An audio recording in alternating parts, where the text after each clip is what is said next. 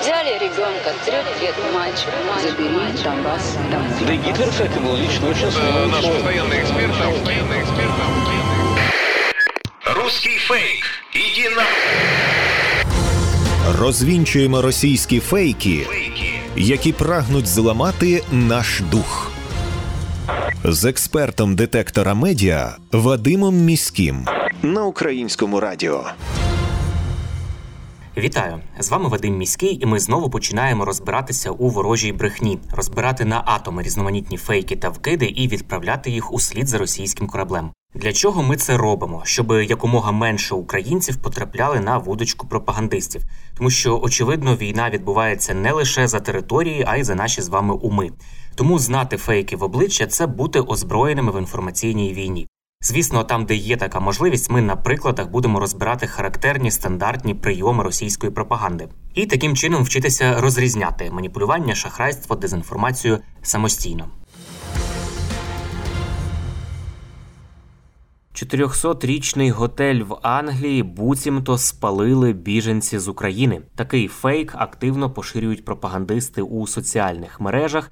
Його виявив і спростував проект StopFake. Історична будівля готелю у містечку Мідхерст у західному Сассексі простояла не одну сотню років, але не витримала, начебто, наступу українських спустошувачів. Ці слова належать одному із російських пропагандистів на прізвище Осташко. Йдеться про масштабну пожежу 16 березня на Норд-стріт у Мідхерсті, яка серед інших будівель також охопила 400-річний готель Angel Inn. Місцева влада заявляє, що з цього готелю було евакуйовано 30 осіб, зокрема і декілька українських біженців із дітьми, які там мешкали. Заява пропагандистів про те, що нібито цей підпал здійснили саме українські біженці, мешканці готелю, є цілком необґрунтованою.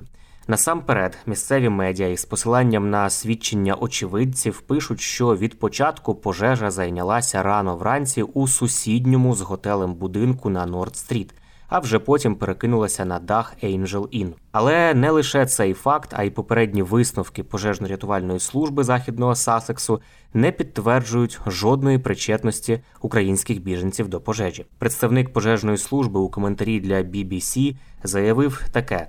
Попередні розслідування показують відсутність будь-яких підозрілих обставин пов'язаних із цією пожежею, але наше розслідування триває. Кінець цитати. У пожежно-рятувальній службі західного Сассексу у коментарі для видання Індепендент також заявили, що подальше розслідування причин пожежі здійснюватиме Сассекська поліція. Місцеві медіа також повідомляють, що українських біженців за підтримки ради графства Західний Сассекс та його партнерів було розселено у інші місця. Будівля ж готелю, що постраждав від полум'я, відновленню, на жаль, не підлягає. Це не вперше, коли російська пропаганда навмисно розповсюджує неправдиву інформацію про українців, які рятуються від російської агресії за кордоном. Мета такої дезінформації це дискредитувати українських біженців і зменшити охочість західних суспільств допомагати біженцям з України у своїх країнах.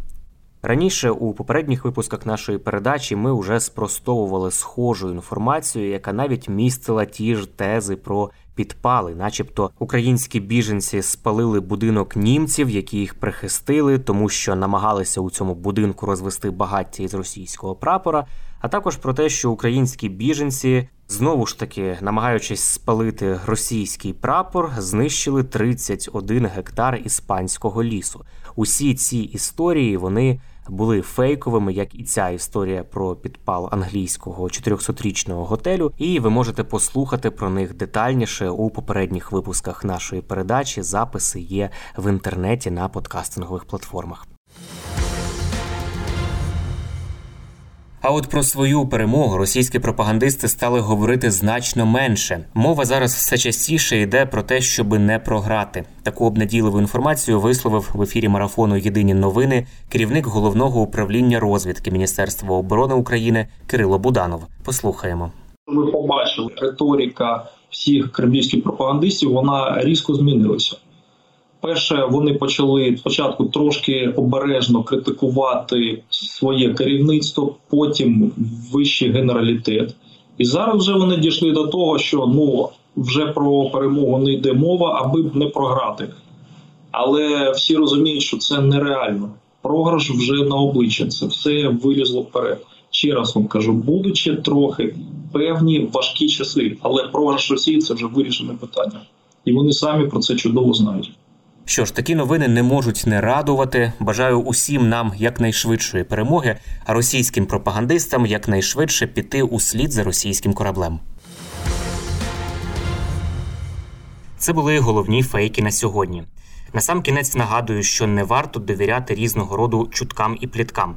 Усі напівсекретні панічні повідомлення, джерело яких неможливо точно встановити, мають у нас одразу вмикати червоне світло в голові, що таку інформацію потрібно перевірити.